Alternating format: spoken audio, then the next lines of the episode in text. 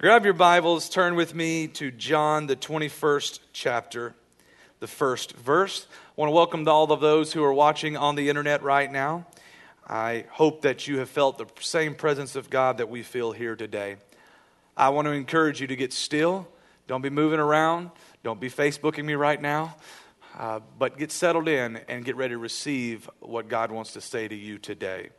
Whatever's going on in your life, I believe that God wants to touch you and He wants to speak with you. He's not bound by four walls, He's not bound by space or time, but He can reach to where you are and He can touch your life. John chapter 21, beginning in verse 1. If you're there, say amen. After these things, Jesus showed himself again to the disciples at the Sea of Tiberias, and in this way he showed himself. Simon Peter, Thomas called the twin, Nathanael of Cana in Galilee, the sons of Zebedee, and two others of his disciples were together. And Simon Peter said to them, I am going fishing. So they said, Well, we're going with you also.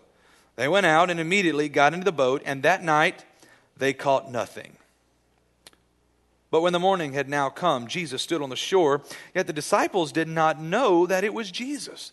Then Jesus said to them, Children, have you any food? And they answered him, No. And he said, Cast the net on the right side of the boat, and you will find some. So they cast, and now they were not able to draw it in because of the multitude of the fish. Therefore, that disciple whom Jesus loved said to Peter, It is the Lord. Now, when Simon and Peter heard that it was the Lord, he put on his outer garment, for he had removed it, and he plunged into the sea. But the other disciples came in the little boat, for they were not far from land, but about 200 cubits, dragging, dragging the net with fish. Would you place your hands on your Bible this morning and let's pray together? as we pray, I got a received a special prayer request. Uh, Amanda's grandmother is in hospital with a heart condition and needs a miracle in Ohio. Her name is Pam. So as we pray over the sermon today, would you lift up Pam as well? Father, as we come together right now, we're so grateful that we have this opportunity to worship you, to lift up your name, and to glorify you, O oh God. Father, first and foremost, we lift up Pam to you and we ask that you would touch her, that you would work a miracle in her life. Lord, we know that you're the great miracle worker. We know that you chose to go to the whipping post and to bear those stripes for our healing. And so we're standing on your word right now, oh God. Heal her. Send her home healthy and fully recovered in the name of Jesus. Father, I pray that you would open our hearts, our minds, and our spirits to hear from you and to be challenged by the power of your word. Lord, let my words not be mere words of man's wisdom, but lace them with the power of the Holy Spirit and the demonstration of your Son, Jesus. Do your will in this place today. Amen.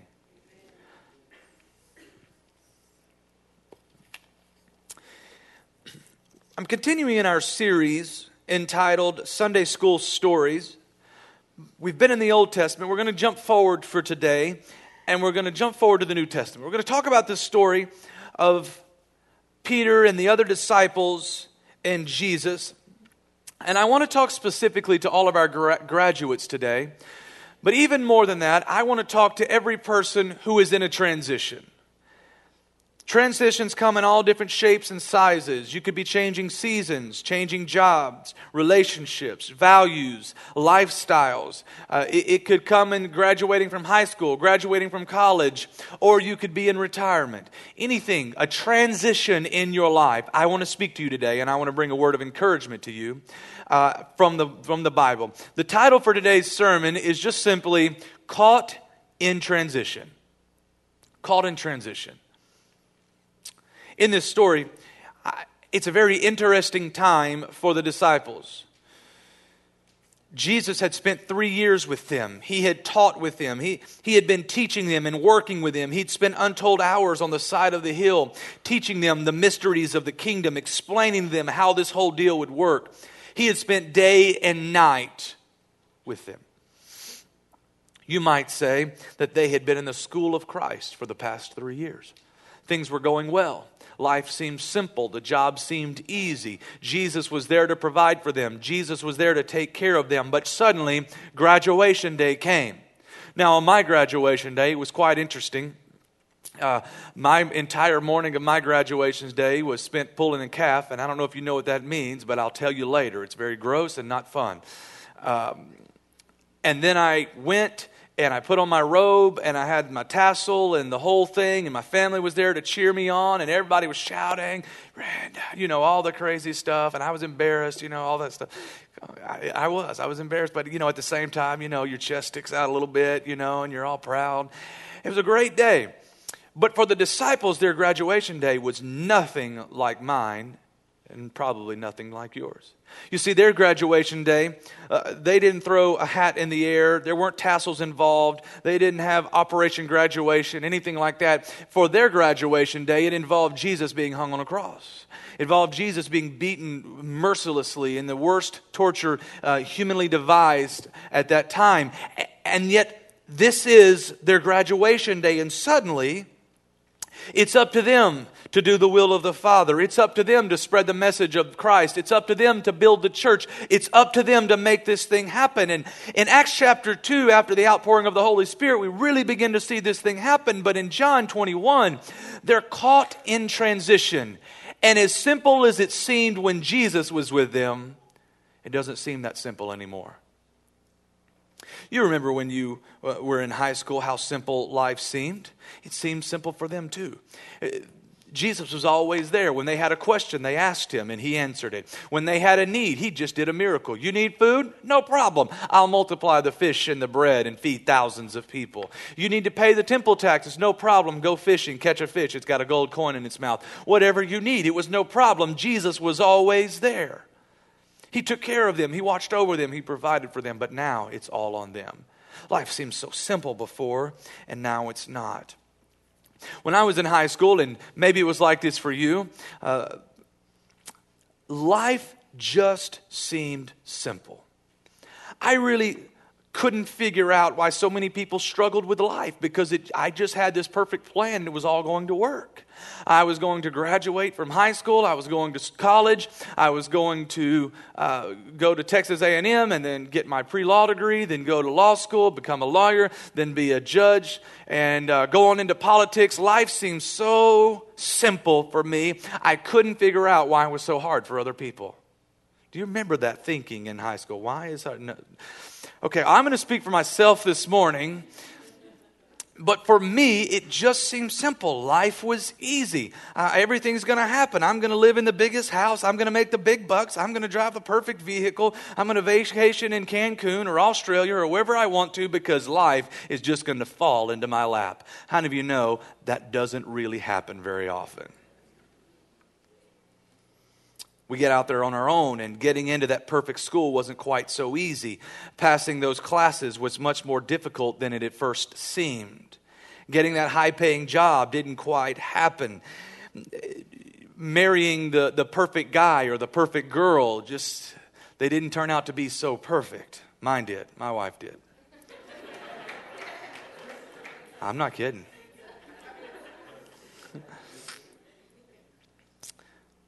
Then things begin to happen when you're out there doing whatever you want, living life as if there was no consequences. But life carries with it its own consequences. Life has its own way of letting you know when you're doing things wrong. Life has its own way of letting you know it's not going just like you thought it was. Reality begins to set in. You lose that job. You flunk out of school. You get strung out on drugs, alcohol, and partying. You get into debt. You get married. You have a baby too soon not all the things are bad, some of the things just happen. I got married very early in my life, and it was a wonderful thing, and I'm very glad that I did. And then I got pregnant way too early in life. And now it's a wonderful thing, and I'm glad I did. But at that moment, I can tell you, I dealt with the consequences that life had to offer. My daughter is the greatest gift from God I've ever received, other than salvation. But man, at the time, it stressed me out. I remember holding my daughter for the first time. Somewhere, some, there's a picture of it. And I'm just like, I don't know what to do.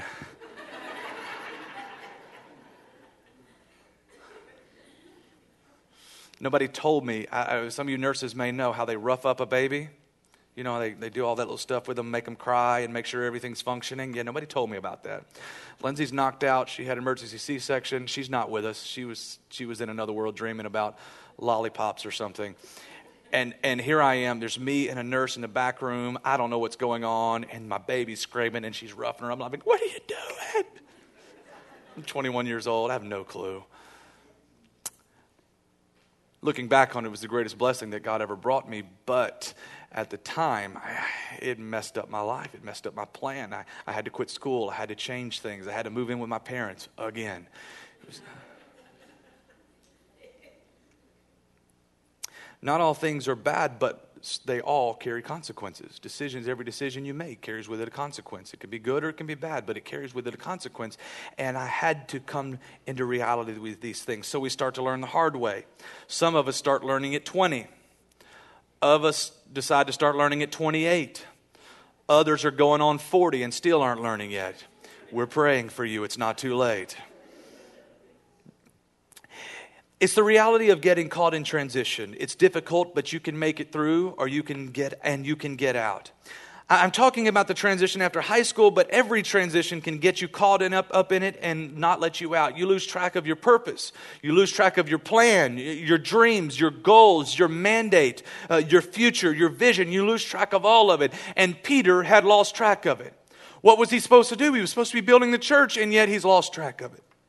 So, what does Peter do? He goes back to fishing. He went back to something and he got distracted by something in his life that promised temporary relief and comfort. But if we're not careful, we'll get distracted by things that offer temporary relief, but it will turn into permanent unfulfillment. Fishing seemed easy, but if we're not careful, you get caught there and you'll be a fisherman again. Not fishing for men, but fishing for fish. Being a fisherman was not a bad thing, but for Peter it was the wrong thing. And that's what we have to understand in life is there are some things that are not bad, they're just wrong because they're not the will of God for your life. There are some people that you could marry that are not bad, they're just wrong. There are some jobs that you could take that are not bad, they're just wrong. There are some houses you could buy that are not bad. They're just the wrong house. There are some cars you could buy a Chevy. It may not be bad, but it's definitely wrong for you. You need a Ford. Ford should hire me and give me vehicles for all the shameless plugging I do for them. They really should. We're all over the world and I'm plugging Ford. Y'all should listen. Ford, Henry Ford's son, grandson, somebody. You need to sign me up. Peter and the disciples face something that most every one of us face at some point in our lives, especially during transition. It's this issue of uncertainty. It's the voice in our head that comes in and says, Are you sure that's what you want? Are you sure that you can do it? Are you sure that you're smart enough? Are you sure that you can actually finish it? Uncertainty, and it will tie us down and it will keep us caught up, distracted, and confused. But God always has a way of helping us out if we recognize it. I want you to note something. We read in verse 1 Jesus showed himself again to the disciples. That means he had already showed himself once he had been risen from the grave. Verse 14 tells us how many times.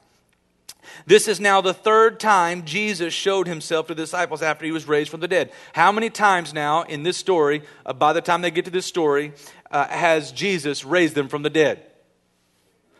Three. It's not a trick question, right here in verse 14. Third time. They saw him once, they saw him a second time. Here is the third time. But the Bible says in verse 4 the disciples did not know that it was Jesus. This is amazing to me. They've lived with him for three years. I'm just going to put myself in the story for a minute. I'm a disciple. I've lived with Jesus for three years. I walked with him. I talked with him. I served him. I watched him uh, heal the sick. I saw him preach. I saw him uh, doing the most amazing miracles you've ever seen in your life. I saw him get arrested. I saw him get beaten. I saw him get hung on a cross. I saw him them stick a spear in his side and blood and water come out and it proving that he was dead. I saw him take him off the cross. I saw them put him in a tomb. He was dead. He was not on a special medication that made him appear to be dead. He was dead. And then one day, I'm walking along, and Jesus appears and walks through the door. Whew, he just through the wall, walks through the wall, and he is in our midst. What a moment that must have been. Personally, I would have freaked out. Now, I'm just going to speak for myself, and you can be honest if you want to. You saw the guy die, and all of a sudden he walks through the wall right there. Somebody is screaming. I'm just being, somebody is losing their mind. Did you say that? I'm telling you. But all of a sudden, over the course of the times you get to see him, uh, not only do you see him once, you see him a second time, you, you, have the opportunity to stick your hands in the scars of his hand. You stick your fingers in the holes. You, you see the scar on his side. You see the scars on his feet. You know that this is Jesus. There is no denying it, there's no doubting it. You recognize him, you hear him, you know him. It's Jesus. Now, if it's me, Every conversation, every thought in my mind for the, for the foreseeable future is going to be on the fact that Jesus rose from the grave and came back, and I stuck my finger in his holes in his hands. I, I won't think, I, the way my brain works, when something gets on my mind, I, I struggle to think about anything else. I would be thinking about this if you came to say, Hey, Brandon, how's this doing? I would still be going, Did you see Jesus? Because this is me. And then I would hear the story about the men walking down to the road to Emmaus and how Jesus appeared. So I'd just start walking down roads talking about Jesus and looking to see if he was going to appear again because I would want it to happen again. I would want to see Jesus again, just me. How is it then that they get out on the boat and Jesus appears to them and they don't recognize him? Because the truth of the matter is, when we get caught up in transition, confused, uncertainty, distracted, we often don't even recognize Jesus when he comes to save us. We can get so messed up, so caught up in what we're doing, so caught up in the temporary relief of the moment, the temporary comfort of the moment, that we don't even recognize Jesus when he walks in the room. But it gets worse. Then Jesus calls out to them, Children. Now, Peter's not a, Peter's not a children. He's grown up. Peter's a full grown man now. He's, he's, he's well of age. He's not a children. The only people that called him that were, were, was Jesus. And children, have you caught anything? They don't still don't recognize him. No, we haven't. Cast your nets on the right side of the boat, and you'll pull in a load of fish. Not only did they not recognize Jesus when they saw him, but they were so confused and so messed up and so uh, out of where they were supposed to be that they didn't even recognize his voice when they heard it? I'll give you that maybe it was a foggy day. Maybe they couldn't see uh, all the way to the beach and recognize it was him, but when they heard his voice, you would think that they would know it was him, and yet they didn't know it. This is what happens when we get distracted and we get confused. Jesus shows up to help us and we don't even recognize it's him old story that's been told by preachers for a long, long, long time. Man, there's a, there's a man living on this, the, the shores of a river. The river begins to flood. He climbs up on his roof. He says, God, please help me. About that time, a man comes by in a canoe. Says, Hey, sir, come on down off of there and I'll help you out. It was a neighbor. We'll, we'll get out of here. We'll get out of safety. No, no, thanks. God's going to help me. Water continues to rise. It's up to the, it's up to the edge of the roof now. The man's on the roof and the, he says, Lord, you've got to help me. About that time, a Coast Guard guy came by in a boat and said, Sir, come on, get out of here. You're going to die on that roof. No thanks. God is going to save me. A few minutes later, the water continues to rise. Now the guy is cra- uh, clasping and holding on, grasping the, the top of the uh, uh, chimney. Thank you. and he's holding on and a helicopter flies over and drops a rope ladder down and they scream at him grab a hold climb up the ladder we'll bring you to safety. And the guy says no thanks god's going to save me. Within a few minutes he was completely overwhelmed by the water washed away and drowned when he got to heaven. He said god why didn't you save me? And god said to him well i sent you a canoe and a boat and a helicopter and you didn't take any one of them. When we get caught in transition God can be sending us our way out that we're praying for, but we're so caught up in temporary relief, so caught up in the confusion, so caught up in not knowing what to do, so caught up in the uncertainty that we don't even recognize it's Him. I want to challenge you to know the voice of God. I want to challenge you to recognize when God is sending you help. Verse 6 he cast the net on one side of the boat. What we see here, I've often been asked and often wondered myself is there significance to the left side of the boat and the right side of the boat? And my basic answer from everything I have seen and studied and read of, of theologians much smarter than I is that we don't know. But here's what we do know it is a, it is a symbol of divine guidance. God wants to be a part of everything you do. Even when you're off track, He wants to be involved in your life. Even when you're doing what you're not supposed to be doing, He wants to be involved in your life. Divine guidance will lead you to a great reward. Trust in Him. So now Jesus wants to get Peter back on track. We pick up in verse 15.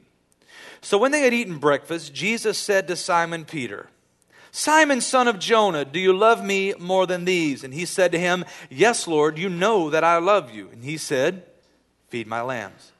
He said again a second time, Simon, son of Jonah, do you love me? And he said to him, Yes, Lord, you know that I love you. And he said to him, Tend my sheep. And he said to him a third time, Simon, son of Jonah, do you love me? And Peter was grieved because he said to him the third time, Do you love me? And he said to him, Lord, you know all things. You know that I love you. And Jesus said to him, Feed my sheep. Most assuredly, I say to you, Peter, when you were younger, you girded yourself and walked where you wished, but when you are old, you will stretch out your hands, and another will gird you and carry you where you do not wish. This he spoke, signifying by what death he would glorify God. And when he had spoken this, he said to him, Follow me. You know the good thing about Jesus is that he always has a plan to get us back on track. I'm really glad that we don't serve a one chance only God. I'm really glad that no matter where we are, He has a plan to get us back. I had the opportunity to uh, preach a wedding yesterday and for a family of the church here, and it was out in Vidor, and I was going around and trying to get there, and I was following my GPS, and I took a wrong turn. I didn't listen to the little lady on there. She's smart, Alec, just so you know. You turn now, you idiot. But I'm going along and I take a wrong turn. About that time, I realize I've taken a wrong turn and I look down and it simply says recalculating. And within just a few seconds, it gives me another way to go. And so I get back on track and I'm going, well, you know, um, because I'm a man and I know how to get there, I, I, didn't and I went the wrong way again. No problem for her. Um, she said, recalculating. And in just a few minutes, I had a new route. And before I knew it, I was right where I was supposed to be. Well, here's the truth when we get off track, we get caught up in transition, God's not worried. He just says, recalculating, and He gives you a new plan. You get off again, no worries. He knows right where you are. He's got GPS on you in your life, and He knows where you need to be, and He knows all the routes to get you there. And He says, recalculating, here's the new way. Try this one. This will get you there.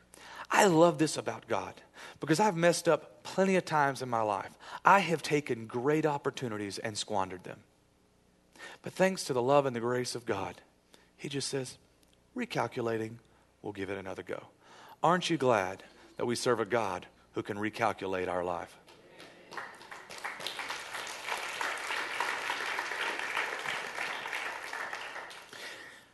So Jesus is going to get Peter back on track. He says, If you love me, feed my lambs, feed my sheep, tend my sheep. If, if you love me, I want you to get back on track. He's talking about love. He's talking about Peter getting back on track with building the church and getting people the message of the kingdom. He's talking about Peter getting on track with his individual goal. And you say, Well, Pastor Brandon, uh, that may not be my goal. That's fine. But every one of us have individual purpose that God has placed upon your life and He wants to get you on track with that. You got off. Maybe it was a year, maybe it was 10 years, maybe it was 100 years. I don't know, but it's not too late for God to get you back on track. But more than that, it's not just an individual purpose that Jesus is talking about right here. He's encouraging each and every one of us because loving is part of every one of our purpose in the, as, as a part of the kingdom of God.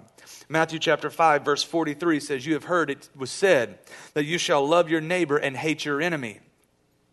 But I say to you, love your enemies, bless those who curse you, do good to those who hate you, and pray for those who spitefully use you and persecute you. Watch this. That you may be sons of your Father in heaven. Here's the principle if you want to be a child of God, a son of God, a daughter of God, love everyone. Love. Love your neighbors, love your friends, love your family, love your kids, love your mama, love your daddy, love those who hate you, love those who persecute you, love those who curse you, love everybody. But, Pastor Brandon, life has a way of, of pulling us down and breaking down our love, breaking down our trust for people. They hurt us, they bruise us, they mess us up, they mess us over, and, and we don't want to love anymore. Jesus said, No conditions, unconditionally love everybody. The, the word here is to love without conditions. Love. Love, just love. I want to encourage you if life has gotten you off track, if life has gotten you bitter, if life has put you in a place where you don't trust people and you don't trust God and you don't want to love uh, people anymore, go back to the Word of God. Get back on track like Peter did in love lead your life with love. Well, then I find something else incredible here. Jesus asked Peter this question three times Do you love me? Do you love me? Do you love me?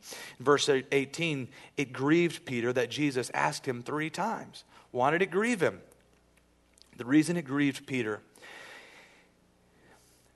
is because it reminded him of the three times that he had denied Jesus just a few weeks before. Peter had said, Even if I should die with you, I'll never deny you.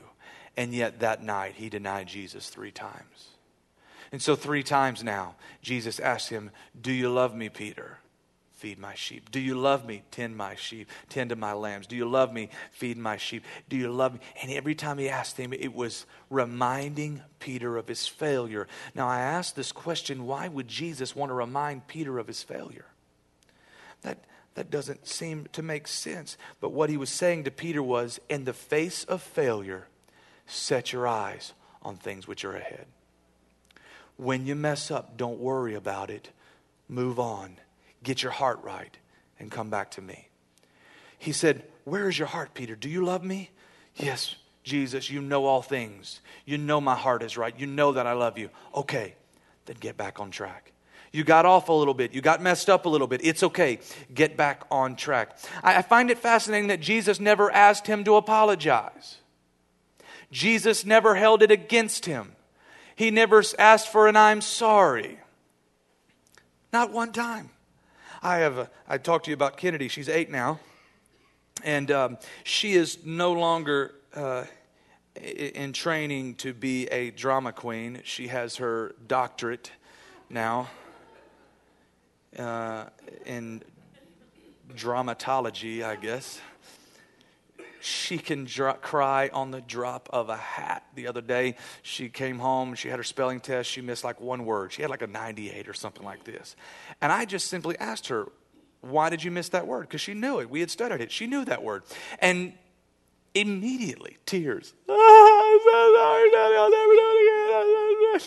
like, what, what are you crying about right now? I don't even know what just happened. I'm just driving along. Hey, hey well, why did you miss that one? Ah! tears. I mean, it was like the cartoon where they're not just coming, they're like shooting out of their eyes. When she gets in trouble, uh, it's usually for the same thing. She's a really good girl, but she, she whines a lot. It's, it's just a drama thing. I want this, and Bobby did this, and Bobby hit me, and I want to go there. It's just always, it's not fair. It's just tears and whining, and it drives me crazy. And I finally, and she said, I'm sorry, Daddy, I'm sorry, Daddy, I'll never do it again. I'm like, you're doing it right now. You're in trouble for whining, and you're saying you'll never do it again in a whining voice. Please stop. And I say to her, I don't want to hear no more apologies. I don't want you to say, I'm sorry. Just stop. But I wonder if God is ever looking at us in our life and saying, Stop apologizing, get your heart right, and just make the change. I don't need to hear I'm sorry anymore. Just get back on track. Just do it right this time. Just make it happen. I know that you'll love me. Do it right. So, Jesus gives Peter his final charge. It's a, an astounding one. But because he says to Peter, when you were young, you went around and did what you wanted to. Or when you were young, uh, people led you around, but then you were old and you walked around and did what you wished. But now, but when you get really old and later in your life, he says people are going to lead you where they want you to go. They're, you're not going to want to go there. What he's talking about here is he's pointing to the death of Peter. He's saying, Peter, you're going to be taken against your will. He's prophesying over Peter right now that he would be martyred for the cause of Christ. Peter was put in chains on multiple occasions in his life and, and uh, thrown in prison and eventually was hung upside down on a cross because he refused to hang like his Savior did. So he said, Turn my cross upside down. And they martyred him, they hung him upside down.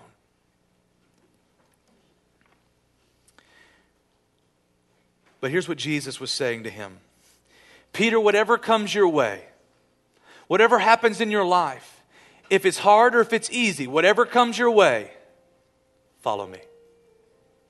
Just remember this, Peter. Keep your eyes on me and follow me. Verse 20, Peter gets it wrong.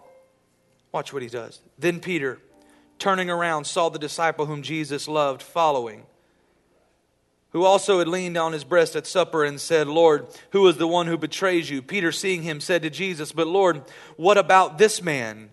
And Jesus said, If I will that he remain till I come, what is that to you? You follow me. Jesus had just said, Whatever you do in your life, wherever life takes you, through the good times and the bad, follow me. Keep your eyes on me. Keep looking at me. And the very first thing that Jesus, that Peter does, is takes his eye off of Jesus and he starts looking around and he sees John.